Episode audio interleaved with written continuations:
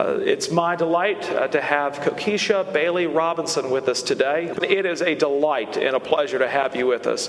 Uh, wonderful, godly woman, a sister in Christ. She and I serve on the Beeson Advisory Board, so it's kind of Beeson Week uh, this week. And uh, she and her husband Tim, he's a native of Tuscaloosa, Roll Tide, and he serves with Dr. Ralph West, who's preached here before at Church Without Walls. Kokisha grew up in a parsonage family. Her father was a minister, and uh, she has served uh, multiple churches, but now uh, heads up her own ministry as an itinerant preacher all over the place. And so we're delighted and look forward to the word that you that the Lord has laid on your heart to give us today. God bless you and welcome.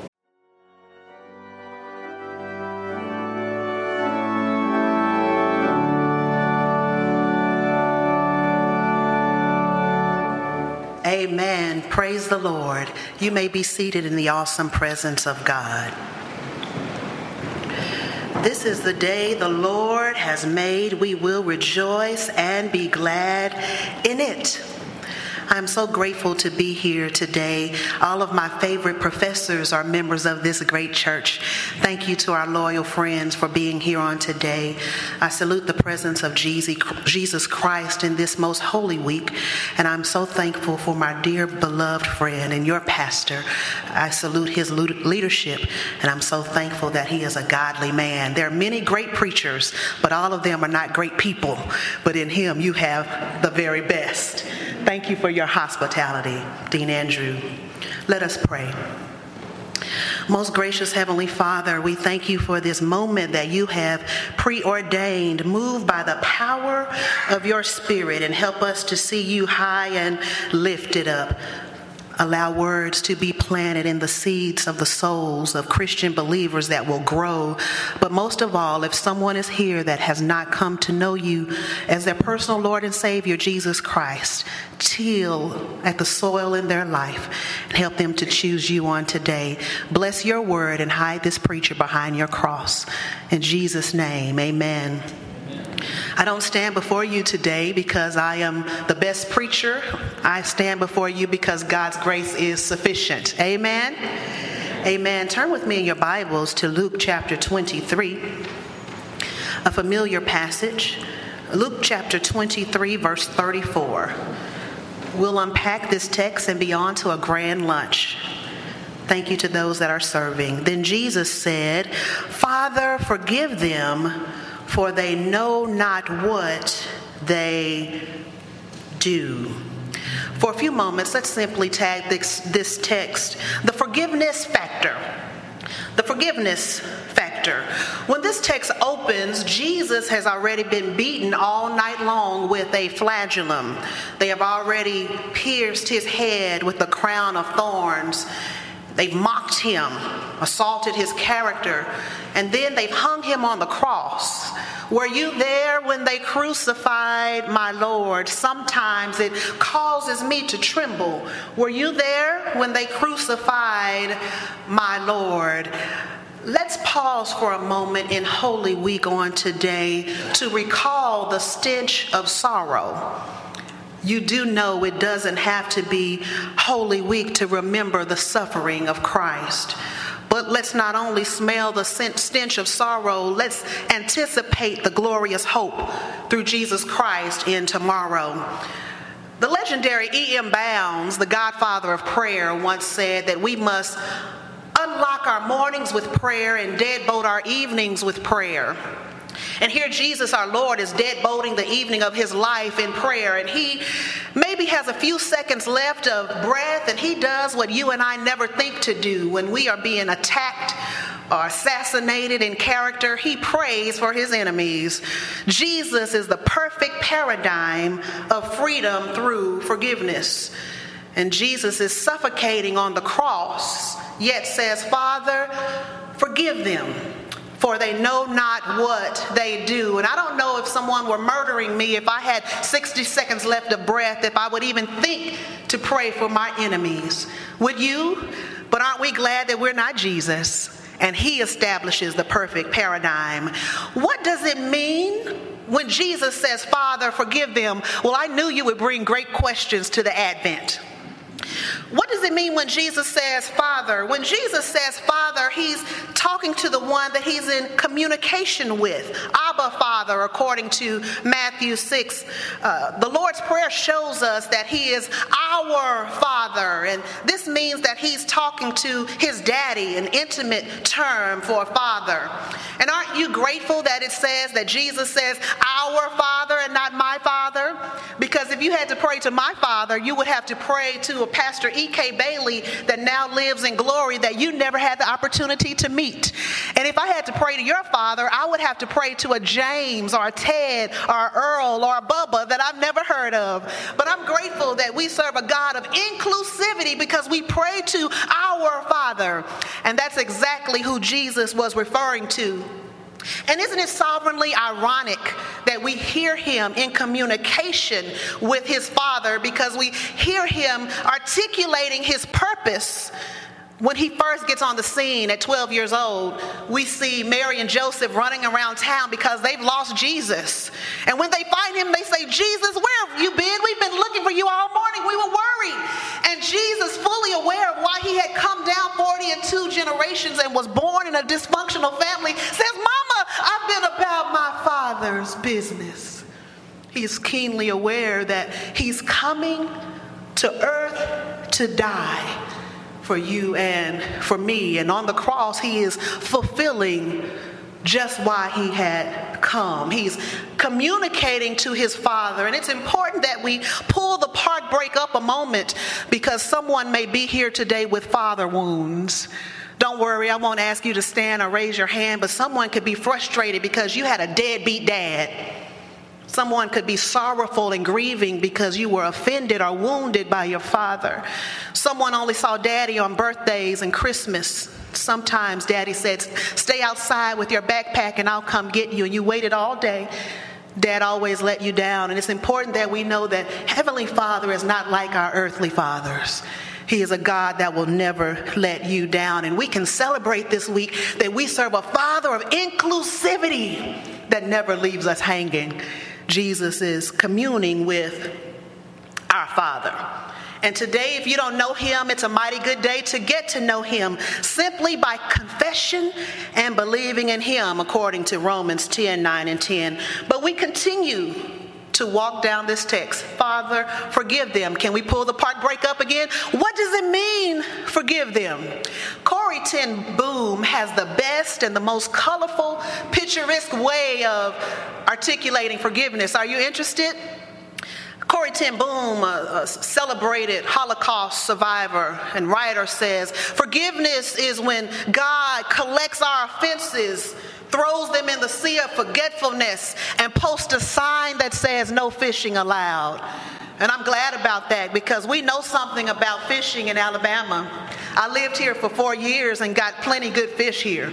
And I'm from catfish country in Texas. We know something about fishing, but the problem, church, is when we take the concepts of the world as it relates to fishing and we bring those into the culture of the church.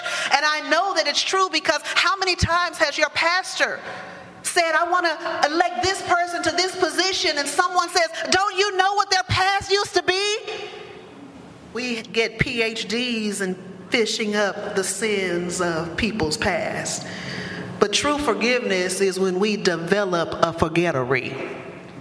Now, Fisk University and Beeson Divinity School wouldn't be proud of me making up a word, but now I've been in ministry so long, I see that preachers can make up good words that fit good theology.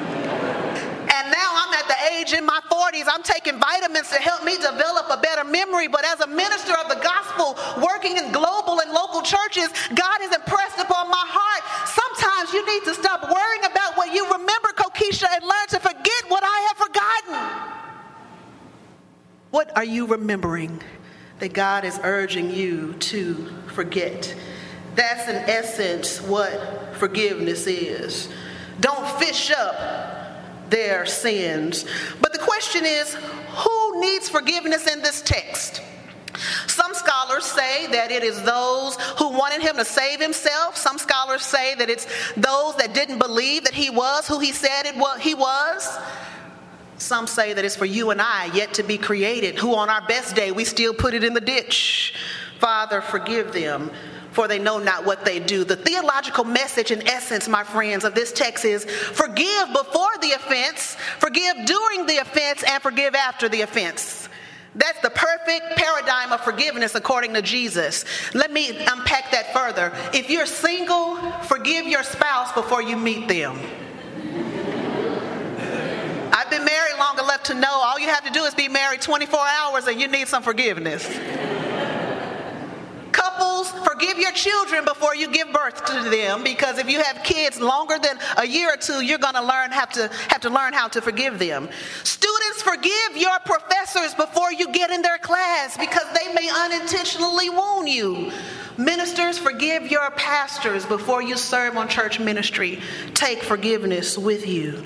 But maybe we need to come closer to home.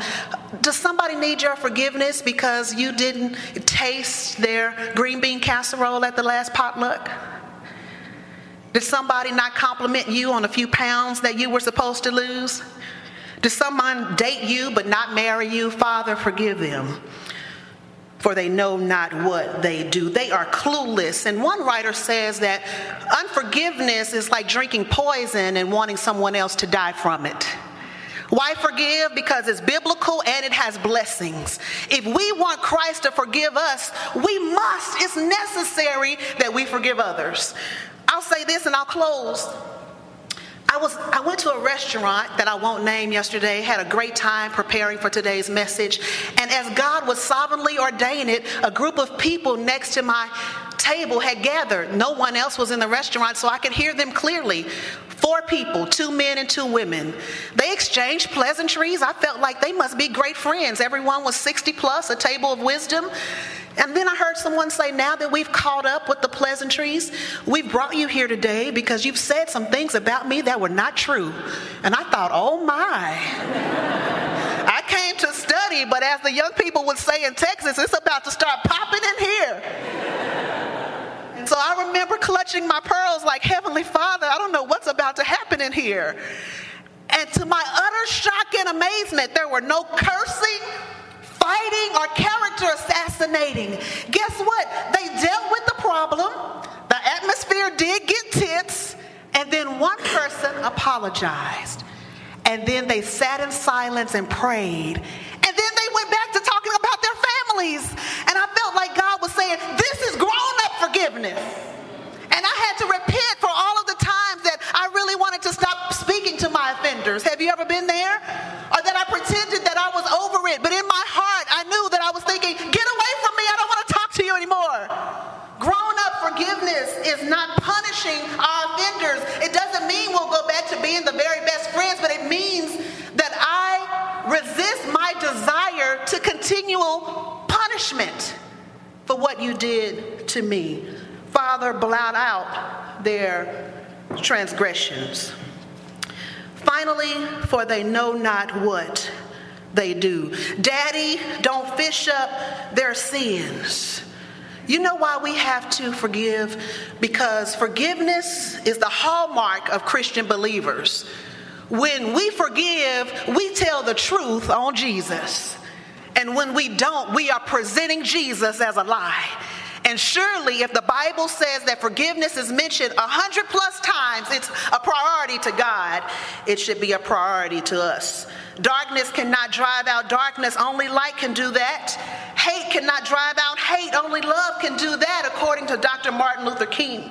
Forgive because forgiveness and love are inextricably tied, according to John 3 16. Forgive because it's biblical, it's necessary, and it has benefits. If you want to do study on forgiveness, I urge you to read Proverbs 17 and 9, Ephesians 4 and 32, Matthew 6 and 14, Micah 7 and 18, Acts 13, 38 through 39. Forgiveness is biblical and the hallmark of all Christian believers. But what does it mean for they know not what they do. I have two nieces. The only child I have is a four year old black Labrador retriever named Samson. So my sister gives me practice on her kids. Do you ever wonder, like me, why kids try to lick the toys of the dog? Because they don't know any better. I have to say, you can't play with that. That's Samson's. Don't in your mouth. That belongs to the dog. Have you ever wondered why they try to pick up a hot cobbler coming out of the oven? Because they don't know any better. Who has offended you? Was it a supervisor? Father, forgive them. Was it a spouse, our church member? Father, forgive them, for they know not what they do. They are ignorant and we are as well. I remember when I matriculated at Beeson Divinity School, Dr. Robert Smith Jr., esteemed preaching professor of divinity, said, Kokisha, I'm your dad. Since your dad is gone to glory, he asked me to look out for you. And so I want you to know I've collected bath gels so that you can have. My wife and I wanted to be a blessing. And in my ignorance and unintentional arrogance, I said, That was kind of you, Dr. Smith, but how about you give it to the needy? And Dr. Smith said, Kokisha, you are the needy. And you know why we struggle with unforgiveness with our spiritually snobby selves? Because we forgot our own neediness on God. And what better week than Holy Week to say, Father, forgive us, because we too have been the offender and the offendee. And how dare us not offer the amazing grace of forgiveness to others as you've offered to us. Father, forgive them, for they know not what they do. They didn't know who they was torturing. They didn't know because they were ignorant. And who better than to show us an example of ignorance than Paul? God showed amazing grace. How do you take a hit man and turn him into a holy man? Amazing grace, how sweet the sound that saved a wretch like me. I once was lost, but now I'm found. Was blind, but now I see. They didn't know, but they would know. They didn't know that he was the rose of Sharon, but they would know. They didn't know that he was the light of the world, but they would know. They didn't know that he was Jesus Christus Kyrios. Jesus, who is the Christ. They didn't know, but they would know. They didn't know him at the cradle. That's why the song says, Sweet little Jesus boy, nobody knows your name. They, they didn't know him at the cross. That's why he says, Father, forgive them, for they know not what they do. But they will know him at the great coronation, where every knee shall bow and every tongue shall confess that Jesus Christ is Lord. Lord, teach us the freedom through forgiveness. Teach us forgiveness with our lives and with our lips. In your name we pray. Amen.